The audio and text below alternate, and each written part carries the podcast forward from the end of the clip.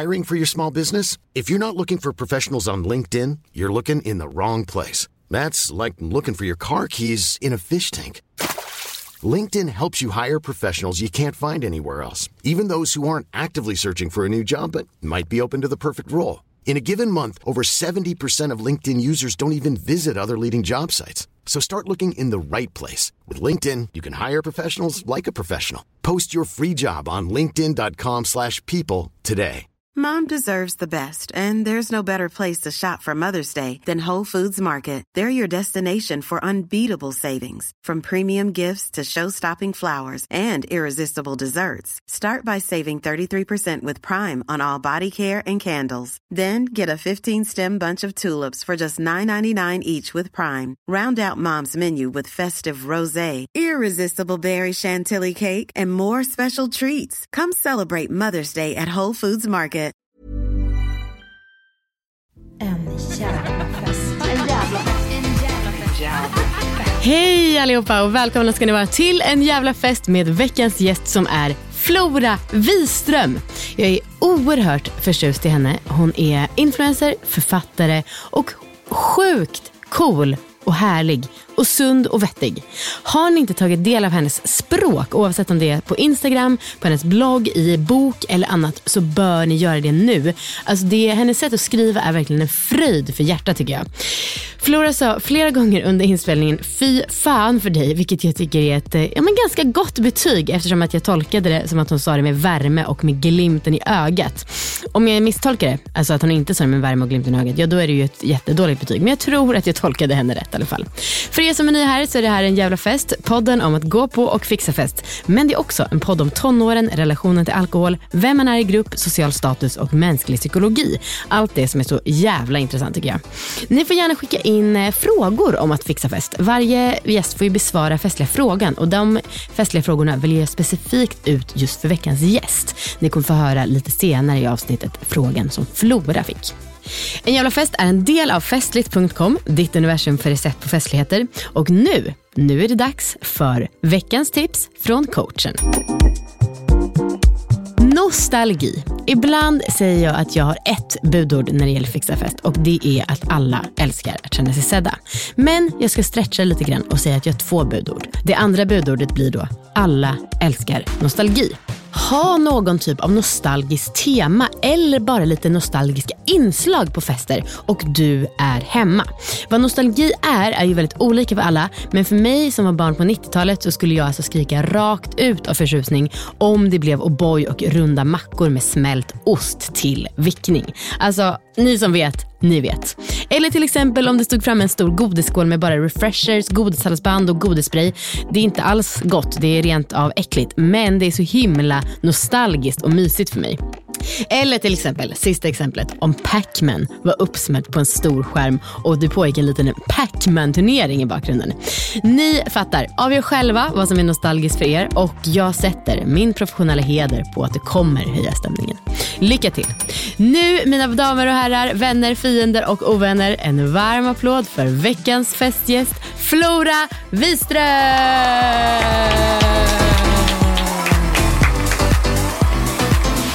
Hej Flora och välkommen ska du vara till festen. Tack så jättemycket. Alltså vet du, du sa precis innan vi började spela in, jag vet inte om jag tar med det eller inte, att du liksom tycker min business är genial. Och ska jag vara ärlig så har du en bidragande roll, kom jag på, till att jag startade den. Va? För att du har skrivit på din blogg att ditt inlägg om att fixa fest är ett av de mest lästa någonsin. År efter år efter år. År efter år efter år. Och jag bara, okej okay, men då uppenbarligen, alltså det var annat också, men då uppenbarligen behöver folk hjälp med det här.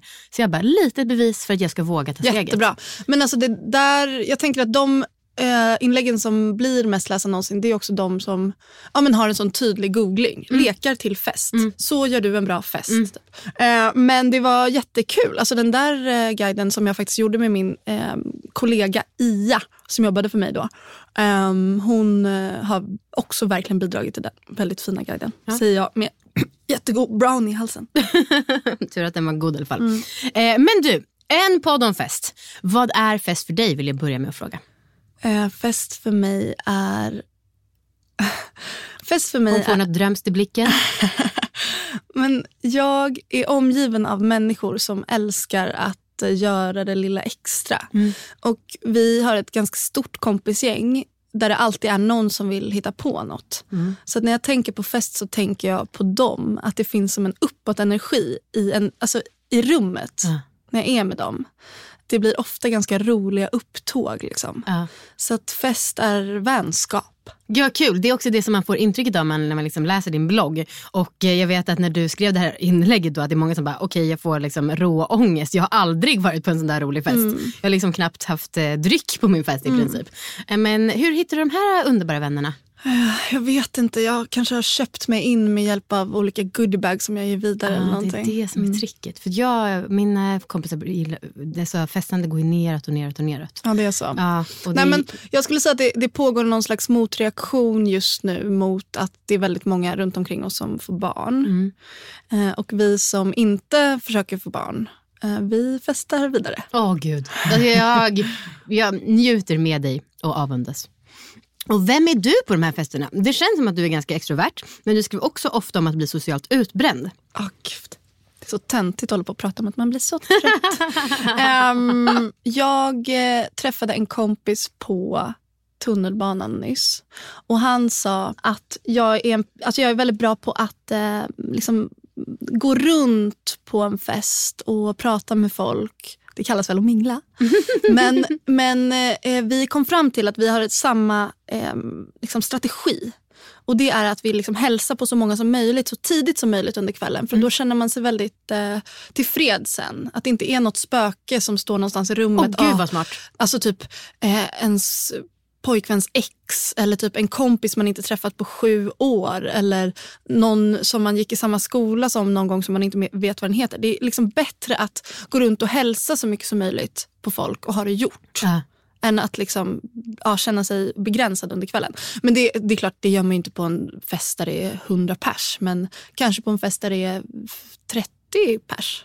Det var ju genialiskt tycker jag. Ja, men det är ganska skönt. För att man vet ju själv när man står och kollar och så är det någon i ögonvrån och man bara, borde hälsa, borde hälsa. Så man liksom lite disträ på grund av det och inte så närvarande. Eller hur? Så går man hem på kvällen eller vaknar morgonen efter, kanske mer troligt, och känner så här, fan vad, jag pratade typ inte med andra förutom min närmsta klick. Och äh.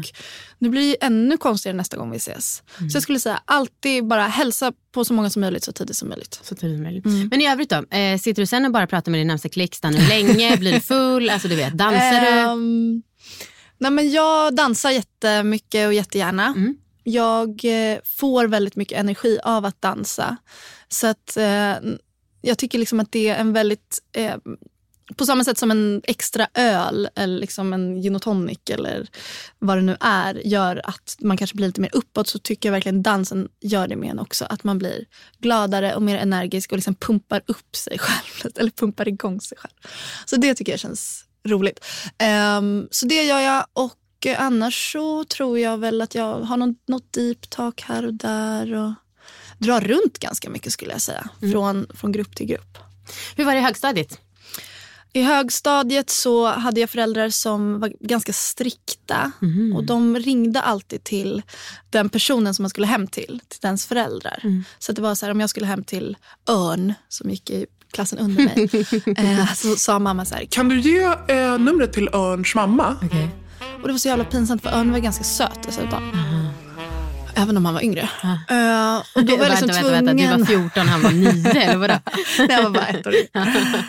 um, och då så fick jag numret till Örns mamma och så ringde mamma den mamman. Och så var, allt var liksom så kontrollerat på något mm. sätt. Det fanns inte så mycket utrymme för mig att fucka ur. Om det eh, var så, så var det för att jag bröt mig, eller vad säger man, rymde hemifrån på natten. Typ, mm. kröp ut genom, eller, du, hoppade du, ut genom fönstret. Du gjorde sådana saker? Ja, men alltså... en handfull gånger kanske. Mm. Jag vet en gång när jag tog mig in till Orminge centrum och åkte runt i en kundvagn mitt i natten där och rökte min första cigg som jag liksom mm. satte åt fel håll. Den här klassiken. Det går inte att tända den. um, men... Det är mitt tecken på att jag är alldeles för full. Är det så? Ja, det är okej nu. Ja. Allt är bara pinsamt. Ja, fortsätt, förlåt. Nej, men så att jag hade nog väldigt... St- starka önskningar om att bli bjuden på feta fester. Mm. Jag bodde också i närheten av Orminge och där var det kanske inte lika coolt som om man bodde i Björknäs trakten. Där hade folk lite mer pengar, mm. eh, lite större villor, kanske pool typ. Mm. Och där visste man att det pågick roliga fester. Mm. Men de var inte jag bjudna till. Mm. Så på högstadiet skulle jag säga att det var ganska mycket så. Eh, sno, snaps från skafferiet. Mm. Och eh, sitta i någon, någon jacuzzi hemma. Så det låter jävligt lyxigt, men ja, det var det väl. Men jag minns att vi satt i jacuzzin och drack snaps och lärde oss hångla, för att vi hånglade med varandra. Ah, smart, man måste lära sig allt ja. Innan så man blir bra på det. Um, men du sa, jo, apropå det här, jag tycker alltid att det är kul att prata om social status. Och nu känns ju du då utifrån din beskrivning, utifrån det som jag, Lilla, jag känner dig, att ja, men du är ganska stabil i ditt kompisgäng och du har liksom många goda vänner och sånt, du har också en karriär och hej och mm. Hur var det i, för jag tycker att det här har så mycket med tonåren att göra. Var du samma person? Hade du mycket kompisar som tonåring också? Ja, alltså jag har alltid haft mycket kompisar och jag har haft många olika kompisgäng. Från att jag var, gick på dagis typ, så mm. har jag tyckt om känslan av att kunna hoppa mellan olika grupper. Väldigt olika grupper också. Och jag har väl varit välkommen överallt, mer eller mindre, men kanske i vissa perioder inte heller... Um, Man kanske inte räknade med mig, så ibland så hände det väl att jag kände mig utanför också. Mm. Men jo, jag skulle säga att jag genom livet har haft det väldigt stabilt kompismässigt. Vad var frågan? Om din sociala status på som tonåring. Mm. Um, men när jag gick i åttan så började jag klä mig i utklädningskläder som jag hittade i en låda som jag hade hemma. Okay. Um, jag köpte Wayfair-glasögon på Buttrick som jag ploppade ut glasen på för att jag ville ha liksom nördglasögon. Uh-huh. Färgade håret brunt, klippte lugg och page, um, hade, köpte doktor Martens. Det fanns inte någon i min skola som hade doktor Martens. Det var mm. verkligen... Folk tyckte att man såg helt sjuk i huvudet ut. Och eh, så hade jag liksom små kjolar som jag sydde själv. Uh-huh. Av gamla gardiner. Som förstås satt högt upp i midjan, för det var ju högsta modet tjugohundraåtta. Um, sådana här vippiga kjolar kallades just det. Just det. Mm, vippig kjol och doktor Martens. Uh-huh. Uh, och då var det verkligen så att killar ropade efter mig. Öh, är du gravid eller? Uh, och spottade snus. Um, så då var jag nog inte... så cool. Okay. Men alltså jag kan ju se med min vuxna blick att jag var cool. Uh. Men jag var, jag var ganska utsatt då. Okay. För såna här liksom gliringar. Uh. Uh, men uh, det var väl det var värt det. Ja, det var mm. värt det. Eh, tänk, det var du som kanske sätter trenden då med doktor Martens. Som är så oerhört populärt nu för tiden. Tänk om, tänk om. I samarbete med Heylin ska jag berätta om för er om vad jag gjorde i helgen. Och då tänker ni så här, vad var hon för på otroligt festlig tillställning? Men nej, det jag gjorde det var att jag förberedde pallkragar inför vintern och gränsade stuprör på landet. Och då undrar ni vad Heylin har med det här att göra. Jo, det är framtidens nagellack. Och då, alltså det jag sa, Heylin. Och framtidens nagellack, Heylin, det håller även om man håller på att gräva i jord och rensa stuprör med sina bara händer. Det här höll jag på med i flera timmar och nagellacket, det håller i tio dagar. Heylin består av små klisterlappar som man klistrar på nageln och så filar man till dem för perfekt passform och sen så tar man ett topplack på. Det kommer i femtiotalet olika färger och designer och är en perfekt hybrid mellan att gå på dyr salong och att måla naglarna med vanligt tråkigt nagellack hemma kan man säga. Eh, vissa undrar om det inte är lite svårt och pilligt att sätta på de här klisterlapparna på nageln. Och eh, jo, första gången så var det absolut lite pilligt. Andra gången så gick det lättare. Så nu förväntar jag mig att tredje gången kommer gå i princip smärtfritt. Ett starkt tips som jag själv upptäckte, det är att man är också väldigt noga då med att se till att rätt storlek på lapp, alltså klisterlapp, hamnar på rätt nagel. Jag drabbas ofta av dåligt tålamod och det här straffade sig sen. För första gången var jag bara såhär, ja ja, jag kör bara på lite. Men då så, det blir mycket bättre, alltså det är lättare för dem att hålla om man då har perfekt storlek på klisterlapp som matchar storlek på respektive nagel. Heylin kan alltså hålla i tio dagar och det gör det trots att man har rensat stuprör och eh, pallkragar. Men det är som sagt då eh, klokt att göra ett noggrant arbete när man sätter på dem från början. För då får du belöning under de kommande tio dagarna med supersnygga och coola naglar. Man tar enkelt bort det här, precis som vanligt nagellack, alltså med nagellack rem- eh, remover. Och sen så ja, slipper man tänka på de där jävla naglarna som i alla fall för mig är jätteviktigt att känna att de är snygga. Men också tycker jag att det är väldigt störigt att hålla på som jag gjort tidigare. tidigare, det vill säga att jag sätter på nytt nagellack och tar av varannan dag om jag har tur.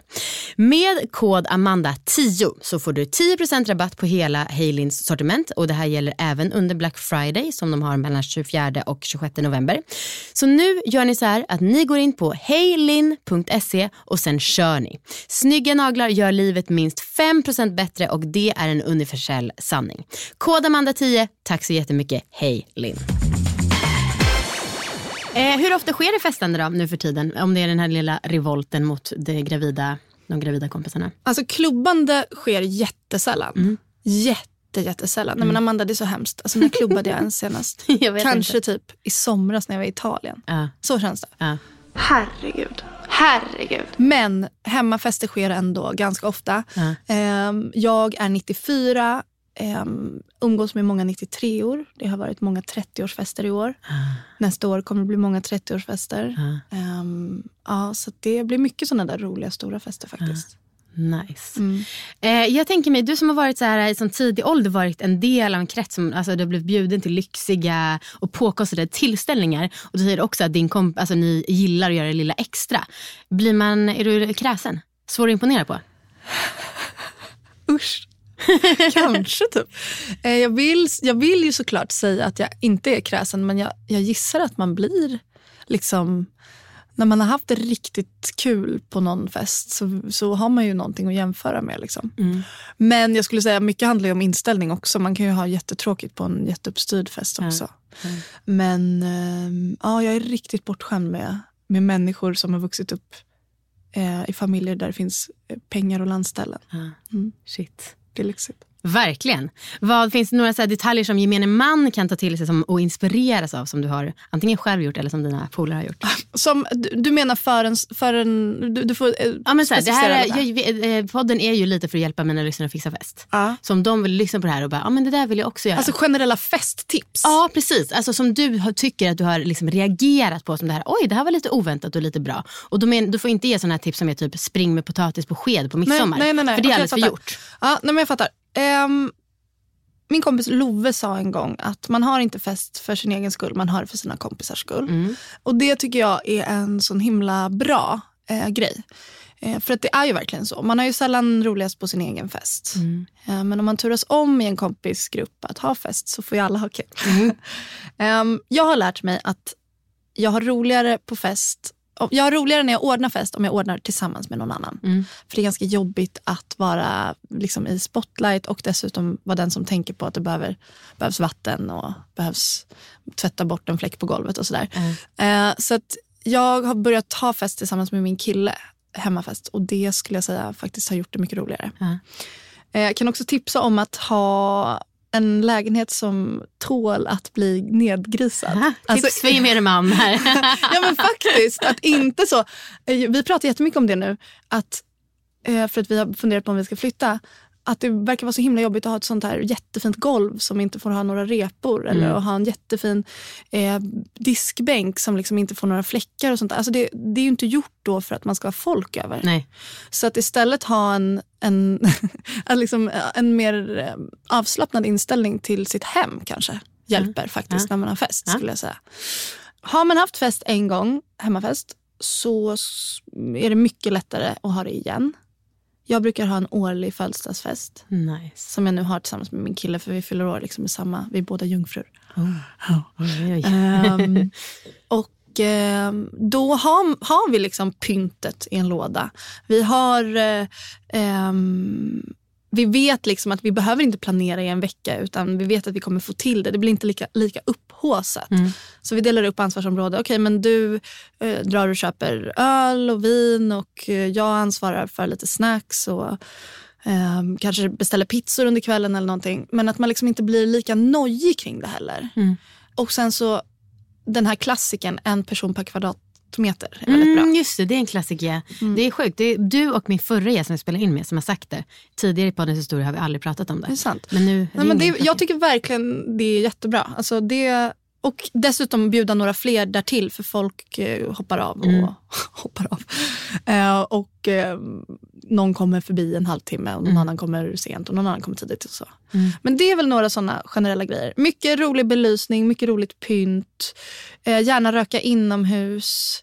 Någonting ska hända under kvällen också. Ja. Alltså oavsett om det är att det kommer pizza eller att någon vill, kan tänka sig att spela lite live. Det ja. hade vi på en hemmafest förra året. Det var skitkul. Vår kompis Axel tog med sig sin synt och eh, sin... Eh, jag kan inte de här termerna, men mikrofon och eh, sjöng massa ballader. This one's called Earthrise on the Moon. That's so beautiful. Det är helt underbart. Det, det, det kan man inte kräva av alla sina kompisar, men om man har någon sån kompis så ja. kan man ju fråga. Det finns ju ofta någon kille som spelar, men kanske då lite hellre än bra. Jo, verkligen. Men jag förutsätter att Axel ändå hade en... Han är otrolig. Han har, han har liksom varit husband på Jack idag, liksom högst upp i restaurangen där. Aha. Så han är verkligen van också att så här spela när det är festligt ah, runt omkring. Ja, nice. Du ska ju, som du sa, ha trettioårsfest nästa år. Ja. Vad kan du avslöja om den? Men grejen är att jag känner mig typ också lite utbränd av tanken på att ha fest. För att när jag fyllde tjugofem, då hade jag fest i Helsingland där min släkt har en gård. Mm. Och det var jättefint. Liksom. Jag fixade ett bra partytält och bord och stolar och porslin. Och det är väl, liksom. Man kan väl googla på din tjugofemårsfest, för man, det är ju verkligen, alltså det är ju typ ett magasin om fest. Ja, inlägget. Men lite så. Ja, vad fint. Um, men jag satsade. Mm. Och sen så frågade jag tre kompisar, och inklusive min kille, om de kunde laga mat. Vilket de gjorde. Och de var ganska, valde ganska avancerade rätter. Typ. Och jag tror att vi var fyrtiofem pers, vilket var en jättebra mängd. Men efter den här festen så kände jag mig helt utpumpad på ett sätt som jag försökt förstå vad, vad det var. Mm. Och jag, det är väl klassiskt att man har varit stressad över någonting, sen har man fått jättemycket uppmärksamhet och känt jättestarka känslor mm. och så blir man liksom väldigt uttömd efteråt. Jag har ändå funderat på om det verkligen är värt det. Mm. För jag fick sån otrolig självförakt som jag hade... inom vecka som var så här, fuck, jag, jag tvingade folk jag känner att åka till Hälsingland och de swishade för en del av maten och mm. de eh, hjälpte till att laga mat och de tog dit förstärkare och de eh, hjälpte till att städa. Gud, jag krävde för mycket. Mm. Jag vill säga att det är värt det och att det är så där det är när man är vänner, att man hjälps åt och sådär. Jag tycker inte heller det är fel att att tjugofemåringar pizzar in pengar liksom. Men um, jag vet inte. Jag vill göra på något annat sätt när jag fyller trettio. Jag vill kanske um, stå för mer grejer. Alltså att stå för... De ska inte swisha någonting. Nej. Uh, jag vill kanske ta hjälp med matlagning och städning. Um, och sen satsa mer pengar på kanske att ta dit något roligt band. Eller liksom göra på något annat sätt. Och dessutom ha det med min kille då. Mm.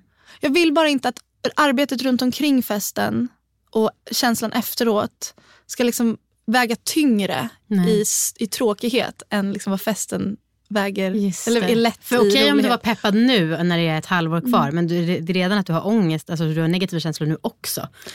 Ja, men det är så jävla stor grej om man ska ha det långt bort från stan. Mm.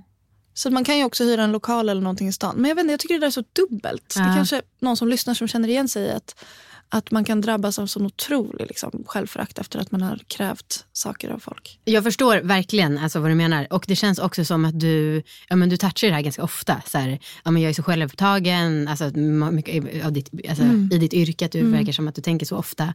Och um, alltså, jag förstår verkligen vad du menar med fest. Och jag som har mycket fest mm. och också känner att jag tvingar mina kompisar att komma.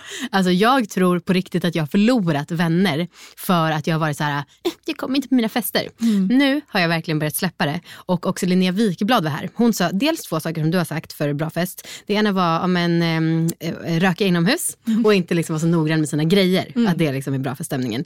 Eh, och vad var det jag skulle komma till? Jo, att man känner sig självupptagen. Jo, och då sa hon också så här att det värsta, det är, alltså, och det här tog jag till mig så, nu menar jag inte att du är så, men att hon sa att en del av gästfriheten också är att inte liksom, ja, men så här, bli sur när folk inte kan komma eller säga, du måste komma på min fest. Och då säger jag, alltså, jag inombords rådde jag så mycket för jag bara, fuck, det där är jag och jag är trettiofyra år. Skärpning A S A P. Men vad ska man göra när man är så jävla peppad på att få träffa sina kompisar? Man vill bara vara i det här där alla pratar med varandra, musiken. Det är det bästa jag vet. Mm. Och jag måste ha människor till det. Alltså jag får typ börja ha fest med mina gosedjur eller vadå? Nej gud, den där är svår alltså. Ja, vad ska man göra? Men precis, och det är ju klassiken. Man tycker ju aldrig att någon annan... Jag skulle inte tänkt Amanda är så självupptagen som har fest. Nej. Utan jag skulle ju tänkt, gud vad roligt att hon ordnar det här för äh. oss och fixar så fint. Äh. Och har alla de här lekarna och allt vad det är. Äh. Men ähm, ja, det är kanske oundvikligt. Äh. Jag tror också det är kemi i kroppen bara. Att man är helt uttömd. Äh. Liksom. Post-show depression. Ja, verkligen. Men jag tror att jag och Johan kommer ha en trettioårsfest tillsammans. Jag tror att den kommer vara i Helsingland. Mm. Eh, och jag tror att den kommer bli underbar. Det tror jag med. eh, härligt. Eh, vad är din relation till alkohol? Du har typ inte nämnt det en enda gång. Och då har vi spelat in ändå tjugo minuter. Det brukar det första folk säger. Jag började dricka när jag var... Åh, oh, gud. Eh, jag har en jättekluven relation till alkohol. Ehm... tror jag. jag. Jag pratade med mina vänner om det här i somras och det utkristalliserade sig att jag tänker mycket mer på alkohol, eller problematiserar alkohol än vad de gör. Mm. Vi, vi var då i Italien i en vecka och jag blev jättestressad av att vi skulle dricka varje dag. Mm. För det blir ju lätt så, liksom. Absolut. sexton kompisar i ett hus som vill att varje kväll ska vara rolig. Ja. Och vi har ofta så temadagar och det blir liksom halabaloo. Um, Jag, jag tror egentligen att det kommer ur att jag har haft en ätstörning där, eh, där alkohol också blev en jobbig grej. Att mm. jag liksom tyckte också att det kändes eh, ohälsosamt. Alltså jag, jag blev rädd för att gå upp i vikt. Liksom. Mm. Och jag tror att det hänger kvar. Att jag, jag känner mig liksom eh, väldigt sunkig om jag har druckit mycket. Mm. Och det, det gör jag inte på samma sätt nu, men jag gjorde det då och jag tror att det hänger kvar. Och jag tycker att jag får ganska mycket bakisångest och liksom jag eh, eh, känner bara att det blir som en nedåtgående kurva där liksom allt var jättekul och sen så om man ska dricka massa dagar i rad så blir allting bara stegvis sämre mm, typ. Mm, mm. Eh, så min, min strategi då är att, för jag, jag älskar känslan att vara full mm. och jag älskar eh, att dricka gott vin och sånt där, men jag, jag tycker det är jobbigt, det här är, egentligen handlar bara om att dricka många dagar i rad. Mm, okay. Nej, men så det jag gör typ på en sån resa då, det är att jag kanske en kväll här och där inte dricker. Och det är ju rimligt liksom. Uh-huh. Men jag märkte att folk, folk runt omkring mig kanske uh, inte gjorde det. Nej, det är jävla... Jag känner liksom eh, att jag vill typ detoxa uh. ett dygn. Uh. Och då kan jag tycka till och med, och det här är väl där min ätstörning kommer in för det är så analt och det är så liksom svartvitt. Då vill jag liksom inte ens dricka en alkoholfri öl. Ah. Eller liksom, då tycker jag att det är ovärt. Då, då är det vatten. Liksom. Okay. Så det, och det, det här är ingenting som jag liksom tycker är, är stolt över. Men, men det är liksom mitt ärliga svar. Ah. Att jag tycker att det har varit svårt att kröka obehindrat liksom. Uh, uh. Um, alltså det är sjukt att du sitter och säger det som om det vore det konstiga. Åh oh, nej, jag tycker att det är så svårt att kröka obehindrat. Nej, men det är väl just känslan av att det handlar inte så mycket om att jag är rädd för att göra bort mig mm. eller sånt, utan just känslan av att tappa kontrollen över kroppen. Uh, liksom. det är det, och det är det, jag tror att det är det som jag tycker det är ganska pinsamt. Mm, mm. Eh, men sen så ska det väl också sägas att, att jag eh, dricker... Jag har en sån här ganska präktig Eh, alkoholkonsument för att jag blir väldigt sällan för full. Jag känner väldigt tydligt när jag ska sluta dricka. Mm. Men jag, samtidigt så gillar jag att dricka mycket, men det är liksom, jag faller inte över den där kanten så många, så ofta per år. Du säger präktig, vet du vad mina festidoler Rebecca och Fiona säger? Nej. Bra drunk. Ja. Ja. Alltså, ja, det, det, är väl... det, ja, det skulle jag faktiskt säga att jag är. Ja, och det är väl det som är härliga. Alltså, jag pratar med varje gäst om det här. Alltså, det är ju liksom, det är ju lätt att den här podden blir så här, alkohol. Fast det är absolut inte det som är meningen. Nej. Jag älskar också bra mm. vin och så. Men mm. jag tycker också att jag sällan blir full och är liksom, känner tydligt i kroppen, oj, nu, nu går det inte mer. Mm. Eh... Ja, men just så. En jättestark känsla av, nej, nu är det nog. Mm. Jag vill eh, åter tillbaka till det här när du hade den här diskussionen om alkohol med dina kompisar. För du sa att du hade liksom påtalat det. Vad sa dina kompisar då? Nej, men det var väl någon som sa, nej, men jag känner samma och jag, eh, ni kanske inte tänkte på det, men igår så drack jag inte så mycket. Jag tog mm. bara någon öl och sådär. Mm. Så det, uppenbarligen så var det ju några som hade tänkt på det, men jag vet inte. Jag har vissa av mina kompisar som liksom inte typ blir bakfulla och som mm. ser helt perfekta ut. Alltid. Uh-huh. um, men... Um, jag tror att många tänker så här, men nu är vi här, då köttar vi och sen mm. kommer man hem och så mm.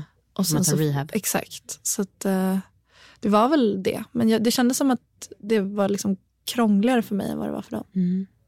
Ja, det är ju, gud vad det där är en grej som är så lätt att skämta bort i kompisgäng och som är liksom så lätt att dras med i. Och eh, nu är ju jag ju, ja, eftersom att jag har barn så blir det liksom inte på det där sättet. Mm. Eh, så nu får jag snarare mer anstränga mig för att liksom dricka mycket mm. flera dagar i rad. Eh, men ja, jag minns att jag verkligen tänkte på det. Så är det alltid någon som blir liksom... tycker att den har kontroll men blir lite för full och det är verkligen det känsligt. hundra procent. Alltså jag har en drös kompisar som ofta blir för fulla. Mm. Kanske varje gång de dricker till mm. och med. Det är mm. ju väldigt svårt. Och ja. jättesvårt att prata om. Ja. Man vet liksom inte hur man ska göra det för man känner, jag känner mig väldigt mycket som en präktig mamma. Mm. Uh, men egentligen är det ju ens ansvar som kompis också att mm. och, och, och prata om det. Men mm. det är kanske det svåraste samtalet jag kan tänka mig. Ja, verkligen.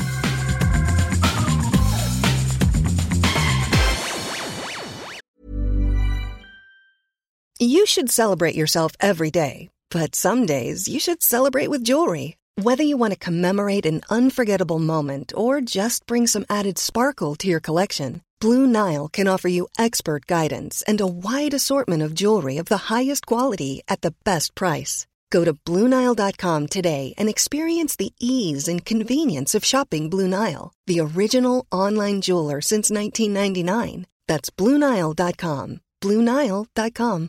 Hiring for your small business? If you're not looking for professionals on LinkedIn, you're looking in the wrong place. That's like looking for your car keys in a fish tank. LinkedIn helps you hire professionals you can't find anywhere else, even those who aren't actively searching for a new job but might be open to the perfect role. In a given month, over seventy percent of LinkedIn users don't even visit other leading job sites. So start looking in the right place. With LinkedIn, you can hire professionals like a professional. Post your free job on linkedin dot com slash people today. Festliga frågan. Festliga frågan. Yes, då Flora går vi vidare till eh, det som jag kallar för festliga frågan. En fråga också om fest, men som är från en lyssnare och som jag valt ut speciellt för dig för att jag tycker att det passar. Åh, oh, spännande. Yes, eh, och då är festliga frågan så här. Du som är så bra på ord, vad är din åsikt om tal och vad innehåller ett bra sånt? Spännande fråga, tack för den. Ett bra tal är innerligt, roligt och kortfattat. Mm. Um, jag har varit på en del bröllop där folk bara är roliga och kortfattade. Mm. Det är inte ett bra tal. Man måste också visa kärlek. Mm. Uh, jag tycker att det är jättekonstigt att vissa bara ska vara så dräpande typ. Och så här, du är ju typiskt så här, du tar aldrig hand om din smutstvätt och alla som känner Anton vet att han är inte så kul när han är hungrig. Alltså det är så här, ja ja men okej okay, men kom till kärleken då. Um. Um, så att eh, verkligen känslorna utanpå skulle jag säga. Men också eh, ett bra, alltså om jag själv håller tal då f- försöker jag hitta två, tre anekdoter som eh, symboliserar något som jag älskar med den här personen. Um, Har du något exempel? När min bästis Yrsa fyllde trettio så höll jag tal och jag vet inte om, om det här, alltså det är ju jättekonstigt att säga att man själv har hållit ett jättebra tal, men det var i alla fall ett innerligt tal och jag tycker att det funkade bra liksom. Mm. Och då berättar jag då för gästerna om när jag och Yrsa var i San Francisco och eh, jag kan läsa. Gör det! Den där gången när vi var på salsaklubb i San Francisco och killen som bjöd, bjöd oss på tequila tog mig på rumpan och du gick fram till honom och sa typ "Hey you" och tryckte upp dina långfingrar i hans näsborrar. Just. Han stod kvar helt paff medan du vred fingrarna ett varv och stirrade in i hans ögon. Och sen så är det några andra exempel. Den där gången när jag satt i en garderob på en fest och kände mig missplacerad och jag öppnade vårt gemensamma dokument, ett Google Docs vi upprättat för att dela texter och jag skrev "Är du där?" och du skrev "Jag är här". Mm. Ja, så var det lite sådana där grejer. Mm. Så att man lite skratt, lite så gulligull typ. Mm. Men att det är liksom personlighetsdrag som kommer fram genom an- anekdoter. Mm. Underbart. Ja. Fyllefrågor.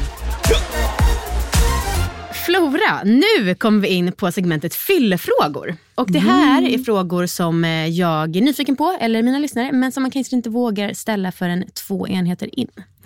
Eh, nu är jag van, men jag kan säga att det finns en fråga som jag är nervös för. Den kommer på slutet. Aha. Okej, vi börjar lite enkelt. Vad tjänar du? Vad tjänar? Får, jag kolla, får jag kolla på min lönespes? Ja. jag, kollar, jag kommer kolla på min lönespes nu. trettioåtta tusen åttahundraåttiotvå kronor får jag efter skatt. Nice. Och vad kan det vara? Det kanske är femtiofem. fyrtionio tusen åttahundrasjuttiofem kronor före skatt. Nice. Och sen så, jag använder inte det här varje månad så jag fondsparar. Men den lönen och sen så du... får jag utdelning också. Exakt. Och det pratar ju aldrig folk om. Nej. Utan de är så, det här är det jag tjänar. Ja, mm. Men gumman, hur mycket tar du utdelning varje år? Och hur mycket kan du ta på ditt bolag också? Ja, på, ja men kanske tvåhundratusen utdelning eller mm. någonting per år. Härligt Flora, vad glad jag blev och tack för ditt ärliga svar. Även om du låtsades som att du inte hade koll. Skojar. Um, nej men det är nice. For, um, jag frågar den här frågan till alla. Alla svarar. Fast de är så också, jag vet inte. Men alltså det är så jävla äckligt att inte veta. Det är, det, alltså det, det är så äckligt. Men um, jag brukar tänka så här. Att um, jag har ingen aning om hur länge jag kommer tjäna pengar. Nej. Jag kanske kommer sluta tjäna pengar om tre månader. Mm. För att så fort folk kommer vilja sluta göra samarbete med mig så jag tjänar ingenting på mina böcker. Nej. Alltså det enda jag tjänar pengar på är reklam liksom. Ja. I princip. Ja, där har jag också en följdfråga. Hur är lågkonjunkturen som influencer? Hur är den för dig? Alltså so far so good. Jag har inte fått ett bloggsamarbete på skit länge. Eller i och för sig häromdagen, men innan dess. Inte på alltså, ett halvår typ. Men på Instagram har jag ändå gjort en del samarbeten. Eh, men ganska lagom många. Så jag har, mm. inte te- jag har liksom hållit på med min bok och sådär. Så för mig har det inte gjort så mycket att det har varit lite mindre. Lite färre samarbeten. Men nu känns det som att nu har jag typ ett planerat för resten av året. Och det är ändå två månader kvar av det här året. Mm. Så att det vore kul om det kom in ett till kanske. Men det är liksom det är ut, huvud, din huvudsakliga inkomst. Mm. Eh, jag, har faktiskt, eh, jag har faktiskt haft ett ekonomi, en ekonomihöst. Vad betyder det? Att jag börjar lära mig om, om pengar och hur jag ska förvalta dem. Okej. Och vad har du lärt dig då? Så jag kommer bli jävligt rik i framtiden, det är min plan. Bra. Vad är jävligt rik för dig? Att kunna fortsätta ha den här lönen mm. hela livet vore ju helt sjukt. Mm. Alltså jag, verkligen. Mm. Mm. Det tror jag att du kommer lyckas med. Hoppas det. Du får också tänka, när jag gick i gymnasiet då var jag så här trettio tusen i lön. Mm. Det, är liksom, det var det mesta jag kunde tänka mig. Nu är ju det, alltså i princip folk känner ju det dubblat någon som känner bra. Mm. Ja, verkl- ja, ja, alltså verkligen. Så att men jag... Om, jag, om jag kan ha den här lönen hela livet då, ja, jag behöver ju inte oroa mig för pengar liksom. Nej. Det fattar jag är en helt sjuk ynnest. Mm. Men det där är så fint med dig. Du är verkligen väldigt duktig på att uppmärksamma dina privilegium tycker jag. Och det känns inte krystat utan det bara känns som att du verkligen är medveten om dem, njuter av dem men också vet att det är skört typ. Mm. Jag hoppas det. Jag hop- alltså, det, det är... Det, ja. Ja, tack. Ja, för det. Eh, hur mycket av din identitet ligger i att vara någon? För det har du varit merparten av ditt liv nu. Jättestor del av min identitet. Och hur jag hanterar du det? det? Jag hatar det. Mm. Hatälskar kanske. Ja, alltså... Det var lättare när jag var tonåring att vara den som syntes och hördes och jagade likes och blev igenkänd på stan kanske och sådär. Då tyckte jag bara att det var så jävla kul. Mm. Och nu tycker jag det är ganska pinsamt. Mm. Um, jag skäms ganska mycket över mig själv. Jag skäms över att alltså jag, jag, det, varför skulle någon någonsin bry sig? Det är min känsla. Mm. Samtidigt så kan jag ju stoppa den tanken för jag läser ju bloggar för att det blir på samma sätt som att följa en tv-serie eller lyssna på en podd. Det är liksom sällskap och mm. det är en kontinuitet och sådär. Men hade du liksom genuint velat sluta med sånt där om det var så att författarskapet gav dig så mycket pengar? Jag hade inte slutat med bloggen men jag hade slutat göra reklamsamarbeten. Ja, det hade det. Mm. Förutom om det var någon jättekul grej. Du får åka på tågluff eller mm. vad det nu kan vara. Mm. Men eh, absolut. Alltså jag gör ju bloggsamarbeten för att jag ska kunna skriva. Mm. Och för att jag ska få ut min lön. Mm. Liksom. Mm. Min blogg, eller liksom mina reklamsamarbeten försörjer mitt skrivande. Och det är en ynnest som de flesta kulturarbetare inte har. Mm. Sen kan jag få panik på grejen med att det ska finnas någon heder i att tjäna dåligt typ för att mm. man jobbar med kultur. Jag kan förstå att det finns heder i att inte jobba med reklam. Absolut. Men det finns liksom ingen... Jag tycker inte det är coolt att vara en lågbetald kulturarbetare, vilket Nej. jag märker att vissa tycker. Alltså, mm. jag älskar att, att kunna leva mitt liv och samtidigt skriva. Um, så. Mm. Det här är ju inte en podd om mig, men gud, jag, och jag är ju långt ifrån lika stor som du. Men eh, jag eh, förstår verkligen, jag eh, inser liksom flera gånger om dagen, och nu kollar jag bara Instagram en gång om dagen, men att eh, det är liksom anledningen till mitt dåliga humör. Att jag går Kollar runt... du bara Instagram en gång om dagen? Ja, men jag har varit ganska bra på att hålla det i någon månad typ. Åh oh, jävlar, vilken tid? Eh, nej, men då bestämmer jag om jag ska lägga upp något. Och då gör jag liksom allt som har med det att göra. eh, Men det är det enda sättet för mig. Alltså jag blir så, min värsta grej med det, det är inte alltså, resor och sånt som folk blir avundsjuka på, utan det är när jag ser att folk är kompisar. Mm. Och så känner jag mig så jävla utanför. Nej, ja. Nej, okej vad, jag, okej, vad jobbigt. Ja, och då är det liksom, jag hatar, då, då känner jag så dum. Och så då känner jag liksom att jag är så ocool. Och ja. Och fy fan, vilken hemsk känsla det är. Mm. Usch. Usch, vad mm. hemskt det är. Jag försöker komma på vad min sån triggergrej är. Mm. På Instagram. För du pratar ju, eller skriver ofta om att så här, ta bort Instagram-appen och så ibland. Och, mm. ja. Men jag skulle nog också säga det. För, ja, absolut, att känna att coola människor hänger med varandra. Men ja. samtidigt så kan man kan ju väldigt snabbt sticka hål på det också. Jo. Alltså så här, aha, varför vill den här vill, varför vill den här personen lägga upp en bild på den här personen? Jo, ja, för vet. Den tycker att den är cool. Ja, men för fan vad töntigt. Ja. Folk som bara lägger upp bilder på coola människor och inga på sina närmsta vänner och ja. sånt där. Det är det värsta jag vet. Ja. Det är det absolut jo, värsta jag vet. Men precis, och jag håller ju med dig rent rationellt. Alltså mm. så skiter jag i det. Men rent känslomässigt så bara aj, aj, aj, aj, aj, aj, aj, aj. Det kan jag säga faktiskt om, apropå fest. Mm. Vem jag är på fest. Mm. Jag är ju personen med kameran på fest också. Ah. Men jag är jävligt duktig på att alla ska vara med på bild. Ah, nice. Mm, för det tycker jag också är hemskt. Ah. När vissa är med på bild och andra inte. Så det, det är snällt tycker jag. Eh, ja, och apropå det här med Instagram och så. Det är inte få som vill skriva och eller fota och hålla på med grafiska grejer. Oj. Hur mallig känner man sig när man är en av de som är få som har lyckats försörja sig på det? Alltså det är ändå otroligt. Ja, men nu är jag också bekänt att jag försörjer mig på mina reklam. Men fan, jag lyssnade på din eh, podd Röda rummet. Ah. Eh, där du pratade med Tone Sunnusson. Och eh, hon liksom hade så mer eh, ja, men, eh, ohierarkiskt perspektiv på skrivande. Ah. När hon sa att skri- blogg, blogg är skriv och liksom ah, allt är skriv. Ah, ah, Ord, alltså det är ju skriv. Nej men så är det verkligen. Och det håller jag ju verkligen med om. Jag började blogga när jag var tolv.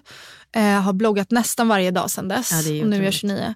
Ja. Eh, och bloggen har ju varit min skrivarskola. Mm. Och det har ju varit fantastiskt. Jag, jag har ju inte vaknat en dag och tänkt att jag ska starta en blogg och den ska bli... Jo, det har jag ju tänkt. Men inte så här, jag ska starta en blogg som ska bli stor. Nej.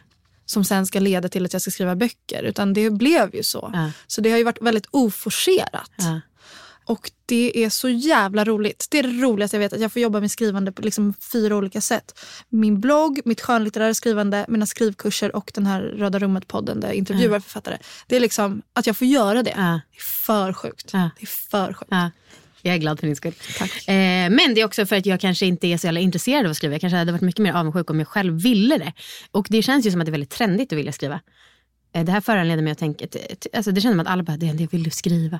Ja, oh, gud, hoppas att det är det för kidsen också, det tror jag verkligen inte. Nej, det är men klart. för, för de vi rör oss, ja. de kretsarna där vi rör ja. oss möjligen. Men känner man sig hotad av ChatGPT? Alltså, jag tror att man har ett problem om man känner sig hotad av det. Jag tror att det är bättre att bara försöka bejaka det och känna sig, okej, okay, vad kan jag, vad kan jag få ut av det här? Äh. Så försöker jag förhålla mig till det. När jag skrev Här uvar havet så behövde jag göra en del research som hade med eh, Alcatraz-fängelset att göra och djur, hur djur, vissa djur förökar sig och sånt där.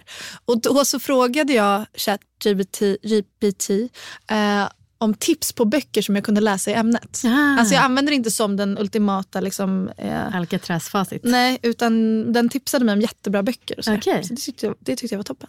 Undrar hur den har lärt sig det. Ja, men det är mycket den kan ja, så, att, så att säga. Droger? Jätterädd för droger. Jätterädd för droger. Usch vad det... Jag är fobiskt rädd för droger. Okej. Okay. Jag kan... Alltså jag tycker att det är så jävla... På kvällningen nästan. Bara det är så läskigt. Ordet. Alltså, jag tycker det är fruktansvärt läskigt. Ja. Har testat väldigt få droger. Ja, men du har ändå testat några alltså. Det har jag inte ens pratat med min mamma om. Mm, nej. Det är nog många saker folk i den här podden inte har pratat med sin mamma om. Eller hur? Um, nej, men jag har testat att röka gräs äh. ett antal gånger. Och äh. det kan väl vara okej. Det kan vara till och med ganska kul. Mm. Men ingenting som jag vill, ingenting som jag går och längtar efter. Jag är kanske den präktiga i många av mina kompiskretsar. Det betyder inte att de är drugheads, men de är kanske lite mer liberala. Mm. Jag tycker att det är så jävla läskigt att tappa kontrollen. Och de gångerna jag har rökt gräs så har jag nästan de flesta gångerna eh, sneat jättemycket. Ah, okay. Jag har fått jättemycket ångest. Um, Då var jag ganska ung liksom, men sen dess är inte jag sugen på det. Um, och sen så älskar ju jag känslan av att stå på ett dansgolv och ha liksom uppbådat den, den, den där energin i mig själv. Mm. Och jag tänker, jag vet inte om det är så, men jag tänker att vissa människor kanske inte kan göra det. Mm. Kan få den mm. energin. Och de kanske behöver ta ladd på en fest. Mm. Jag behöver inte det. Jag fattar. Uh, men jag, jag tycker det är helt sjukt att folk köper... ladd verkligen. Jag tycker att det är helt sjukt att, att vara en del av den industrin. Mm. Liksom. Usch vad äckligt det är. Mm. Uh, sen får väl folk göra vad de vill, men mm. det är min ås- åsikt. Mm. Eh, botox? Eller sådana saker? Injektioner? Restellan? Inte gjort något själv. Har du inte? Nej. Är det sant? Det har jag inte. Um, jag, jag trodde inte det, men sen så såg jag, kom du hit och så var du så slät i pannan. Det är och då sant? Jag, ja. Oh my god, gud vilken snäll. Nej, jag är anti. Gud, jag glädjer mig så mycket. Men det är också så, åh gud, det är så jävla, alltså gud, präktiga. Nej, men präkt, det är inte det, nej, men, Flora. Jag är anti, men det är för att jag känner att vi måste stå enade som komp- alltså jag och mina tjejkompisar, att, att vi tillsammans bestämmer väl oss för att inte göra ingrepp eller injicera någonting. Men grejen är att jag vet vissa av mina kompisar som vill göra grejer, ja. Typ fillers under ögonen och de kanske har mer påsar under ögonen. Jag har inte påsar under ögonen. Mm. Så det är också så jävla vidrigt för, av mig att jag sitter och liksom uttalar mig. Men jag tycker det är helt sjukt när man går runt på Östermalm och alla människor ser ut som att de liksom stirrar ut ur sina ansikten. Typ alla tjejer, att det är som att de, deras ögon är så. Ja. Jag är här innanför, jag är här innanför, släpp uh. ut mig typ. Jag tycker det är så fult verkligen. Vet du att för några år sedan så hade jag en kompis som var flaggflygplan och han bara, den kompisen inte från Sverige, han bara, nej men och sen så var alla kvinnor där från Sverige och kompisen bara, hur vet du det? För att alla hade gjort botox. Att det är liksom tydligen så svenskar oh, känner nu. Herregud. Ja. Men jag försöker också så otroligt mycket stå emot. Men börjar få extrema rynkkomplex som liksom, mm. ja det är hemskt. Men alltså, jag vill säga något mer om det. Jag tycker ju kanske inte heller att det är fult. För att jag, jag tror att det är väldigt ofta man inte vet om att folk gör botox. Mm. Men det som kanske får mig att vara mest anti är att jag tycker det, om man börjar nu, när ska man då sluta? Mm. Alltså folk som börjar när de är trettio, ska de... Ja, men då ska de hålla på med det tills de dör då, eller vadå? Va? Det är inte som att man gör det en gång. Alltså det, det blir ju ett beroende. Ja. För alltid, ja. Gissar jag. Ja. Ehm, flört. Va, det känns ändå som att du har en flörtkapacitet. Men du är också i en, vad jag gissar, monogam relation. Ja, vad tycker du om flörtande på, alltså saknar du det? Ehm, nej, men vi, jag sa, nej men vi flörtar nog lite båda två åt ja, olika håll. Trevligt. Det är vi båda väldigt öppna med. Äh. Det är liksom, det ska man göra. Äh. Och jag, ja, hundra procent. Men sen, jag har aldrig varit orolig att Johan skulle liksom flirta för mycket med någon. Men jag tycker det känns väldigt mysigt tanken på att han liksom har, känna den elektriciteten. Äh. Liksom. Men eh, det kanske är för att jag själv älskar att känna det. Äh. Typ jag var i en, en klädaffär och så var det en kille som var så... Jag ska du ha en påse? Eller du kan få en liten påse? Eller du kan, du kan få en stor påse? Eller, oh, det är fin tröja förresten. Och typ... att jag blev så... Märkte hur mina knän började skaka? För jag bara, åh oh, herregud, åh oh, herregud, han flörtar med mig, han flörtar med mig. Och att vi båda blev så jävla nervösa. Och att jag, jag gick ut därifrån och var så...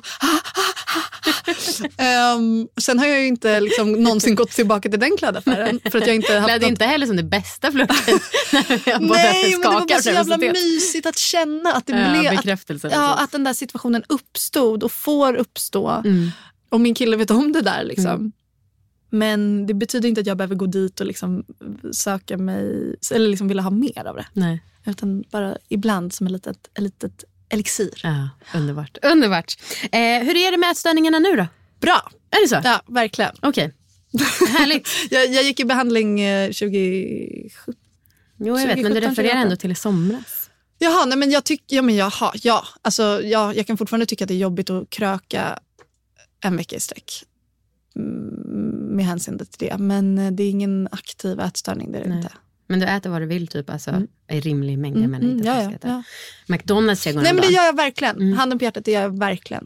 Mm. Eh, och mycket tack vare att jag blev tillsammans med en person för fem år sedan som eh, vände olivoljeflaskan upp och ner i grytan. Och, gong, gong, gong, gong, gong, gong, gong, och allt blev godare. Ja. Så han har verkligen fått mig att älska mat igen. Fint. Så att verkligen, jag känner mig fri från det. Ja. Mm. Eh, Okej, okay, jag har ju för många frågor. Jag måste skippa några för att det, tiden bara går och går och går. Jo, den här eh, undrar jag. Vad mörkar du för dina följare och läsare på grund av, inte för att det är privat, utan för att du får kommentarer, till exempel P K-kommentarer och sådana saker? Flyg, kött. Mm. Nej, flyg mörkar jag inte. Nej. För att jag reser inte tillräckligt ofta för att mörka det.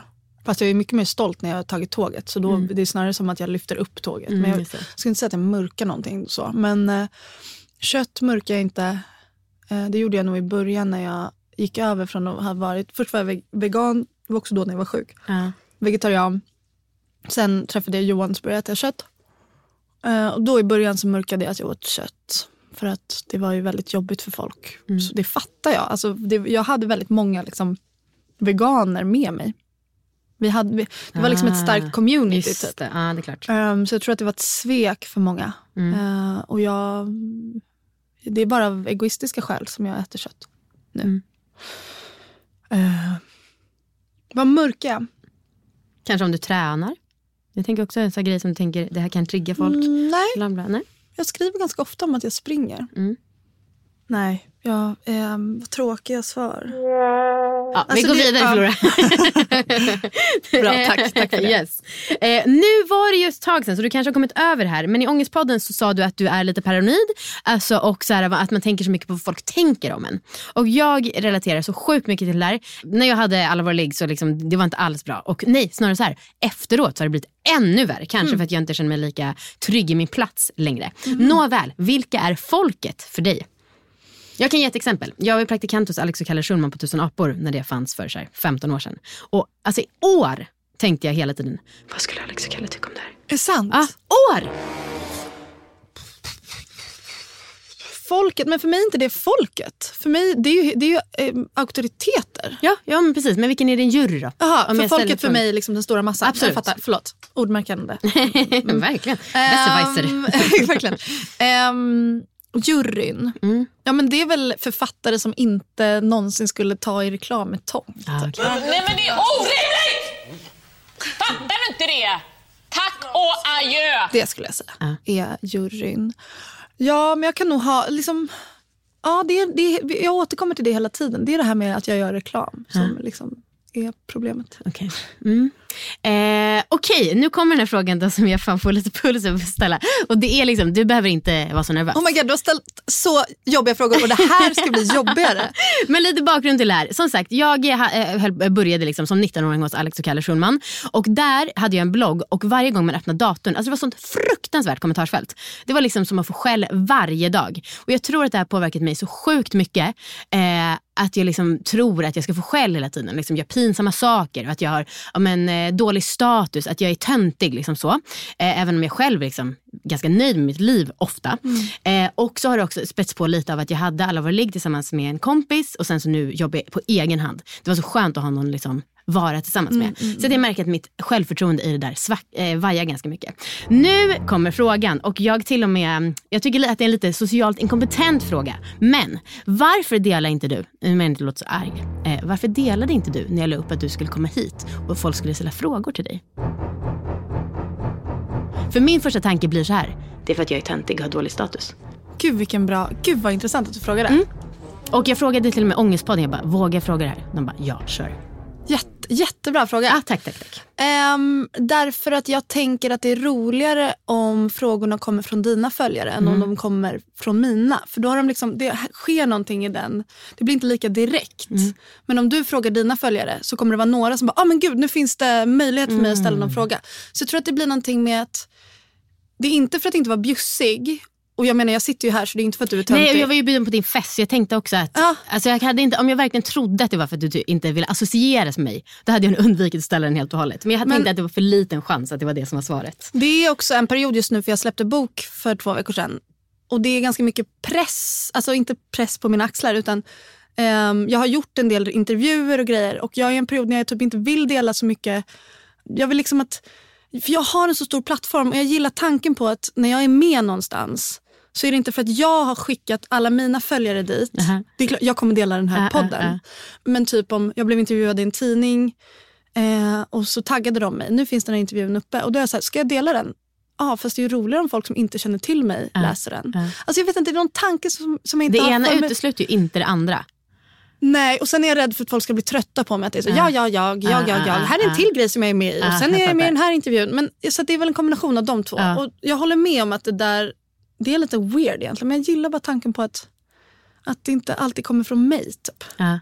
Och jag vill understryka att jag är liksom inte arg eller kränkt på det sättet. Och jag ställer nej, jag verkligen utifrån den, det perspektivet att man liksom, ja men som sagt, jag är ju uppenbarligen en del av den här på vissa sätt liksom ängsligheten som finns. Och då, just eftersom att jag själv kan inbilla mig, ja, ah, nu fick inte jag vara med det, det är för att jag är för töntig. Men här, skulle du, alltså repostar du allt som du blir taggad i?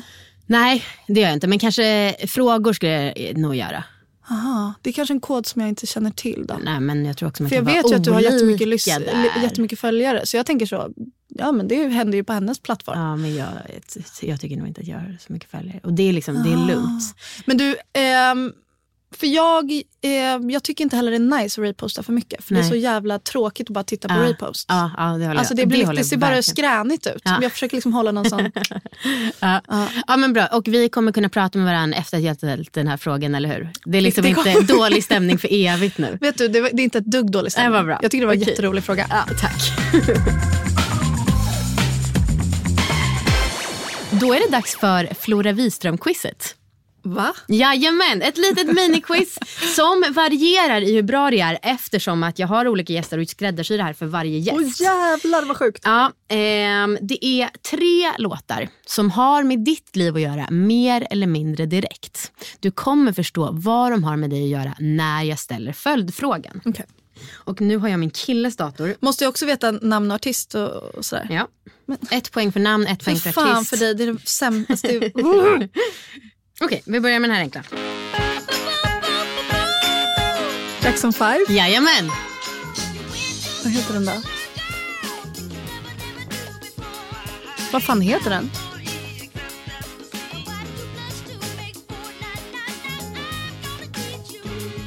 Titeln har jag. A B C. A B C heter den, och vad har det med dig att göra? Jo, bokstäver, det har man för att kunna skriva, skriva, skriva, och det är någonting som du, Flora, gör. Jag gissar att du inte använder dig av pergament och fjäderpenna utan av dator. Och då undrar jag, vilka tangenter kommer på mittenraden av en dator? Du måste klara fyra för att få poäng. Klarar du fler än sex så får du två poäng. Oh my god. Hur många får jag säga? Hur många du vill. Alltså kan det vara L M N... L M... En. Alltså ni tänkte att du skulle ta dem i ordning. Jaha, måste jag säga dem i ordning? Ja, men visst, kör på okay, det där. Okej, men vänta. Jag vill ju säga F H S J K, men det är nog inte mittenraden. Fisk. Vänta, okej. Okay. Säg bara de som är på mittenraden, men inte i ordning då. Och jag kan säga så här, det är ett, två, tre, fyra, fem, sex, sju, åtta, nio, tio, elva totalt. Jag tror att det är L M, L O M och N. Alltså vi vet att de inte kommer i ordning, men jag tror att alla de ligger där. Du rabblar ju bara alfabetet. Nej, och mitten av alfabetet oh. rabblar du. Oh. In, nej, inte. Va? Eller men O P Q R S T U. Alltså, du säger på riktigt alfabetet. S T. Nej, du har sagt S och L som är rätt. De andra är utanför. A. Jajamän. Att du inte börjar N, där. N och D. Nej, jag sa ju nyss att N inte var där. Okej, nu säger jag. Du får inga poäng. A, S, D, F, G, H, J, K, L, Ö, Ä.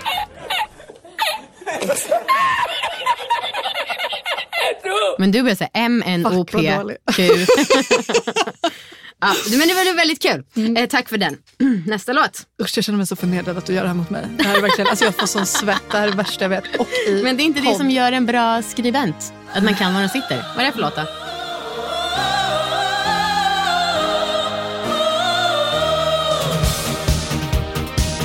Känner du igen? Ja. Ja.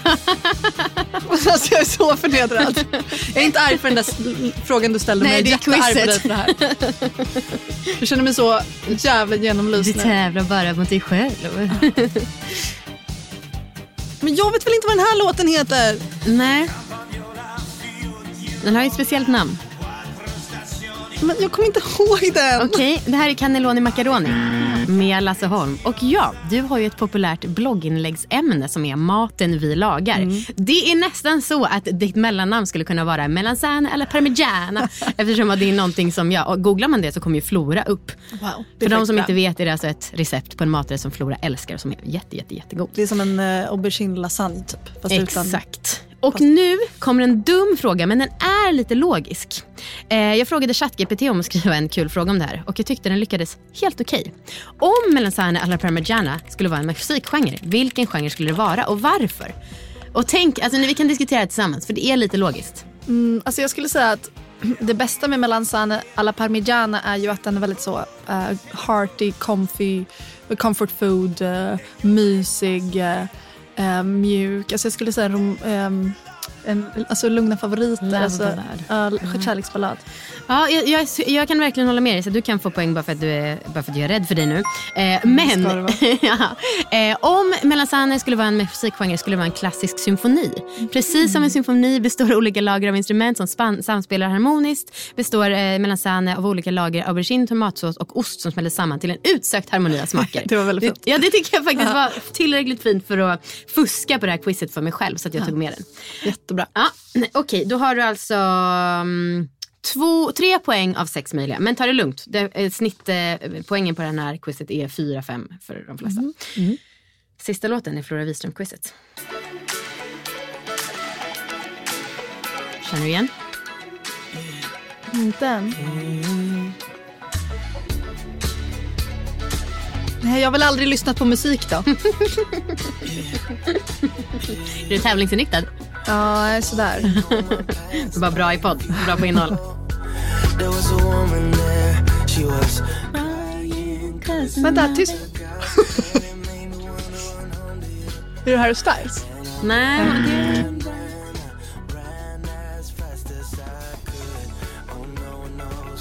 Men jag vet, det är okay. Justin Bieber. Jag Nej, vet. Det är Erik Hassle. Aha, det var en oj. låt som var ganska populär för typ tio år sedan. Jag så mycket No Words heter den. Men återigen så är det här skillnad då från dig som är full av ord. Och jag ber om ursäkt för att det blir två saker som handlar om ditt skrivande. Men det är ju hela ditt liv. Ja, det är det eh, ja. Eh, men ord kan användas till mycket. Och nu ska jag läsa beskrivningen av olika typer av texter.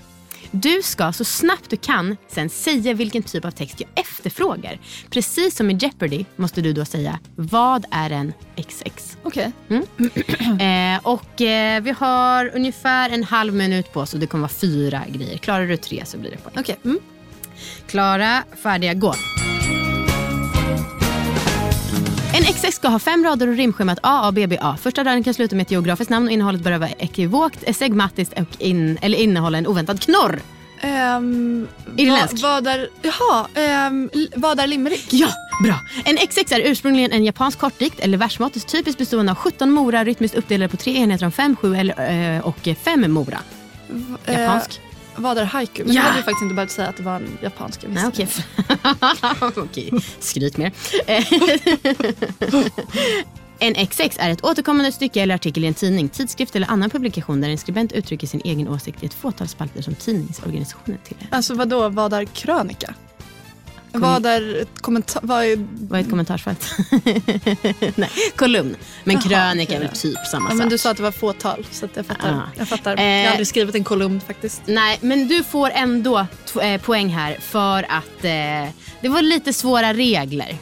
Jag, men, eh, nej, men det, du, du, jag håller inte på med det där. Nej, men du också började prata så att tiden han går ut. Jaha. Alltså du sa såhär, jag kan faktiskt vara en haikuär. Ja, det var lite hetsigt måste jag säga. För jag, det var mycket fokus på att höra vad du sa faktiskt. Ja, det är det jag menar. Jag, min mamma skäller på mig för att jag pratar så otydligt. Jag kanske bla, är en jättedålig förlorare. Nej men vet du, det, det är jättejobbigt att göra quiz. Ja. eh, Jag gillar inte alls. Gillar inte alls. Apropå hur man är på fest. Ja. Gillar inte quiz på fest. Nej, du... För jag är aldrig bra på det. För jag blir jättestressad bara. Ah, okay. Kanske, det, jag kanske bara inte är så smart. Ja. Men det är en känsla av... Um, Usch, det, det, det var jättejobbigt. Ja, det var jättejobbigt. eh, I övrigt då, är det något som varit kul? Ja, allt annat var helt underbart. Alltså, allt annat var helt underbart. eh, Du kunde inte veta det här om mig, att jag eh, inte klarar av eh, quiz. Men, eh, Nej, men det var det, jättebra. Det är, det är ungefär femtio femtio med det man tycker att det är bra eller anus. mm, mm, mm, mm. Eh. Nej men grejen är att det är en grej om man gör det i en grupp. Mm. och det inte blir en podd av det. Mm-hmm, det är det. Men du får komma ihåg också att det här är liksom Flora, det är inte, ja. Jag tycker inte jag man ska ta det. det. Jag tycker inte man ska ta det på så stort allvar helt enkelt. Nej, det är det jag försöker. Det är jättebra. Mm. jättebra. Eh, Flora, nu är det slut för idag. Gud vad, Gud vad härligt. Vad bra, äntligen får jag gå härifrån. Nej men härligt, det var jättekul att komma hit. Ja, tack. Det var jättekul att komma jag tycker också att det var Jag är väldigt... lite omskakad efter alla dessa äh, frågor, frågor. Ja. Det var väldigt kul. Ja, vad bra, det, det, är ändå, det glädjer mig väldigt mycket. Och jag är jätteglad att du kom hit. Och eh, fan vad, vilket trevligt leende. Om man blir glad av att se dig. eh, Vem förresten tycker du att jag ska ha hit? Och har du någon fråga till den? Fanny Svärd. Fanny Svärd, ja just det. Henne har jag träffat. Ja, hon är, hon är underbar som person och underbar i ljud. Ja. Har du någon fråga till henne? Eh, fråga henne hur, vad hon gör för att våga typ, komma själv på grejer. Alltså, jag har märkt att hon vågar komma själv på saker. Okay.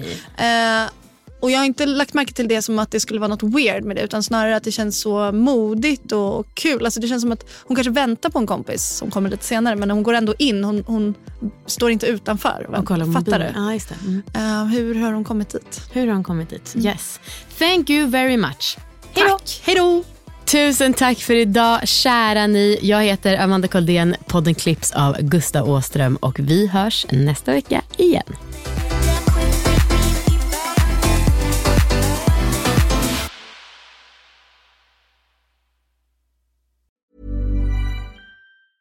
Hey, it's Paige DeSorbo from Giggly Squad. High quality fashion without the price tag. Say hello to Quince.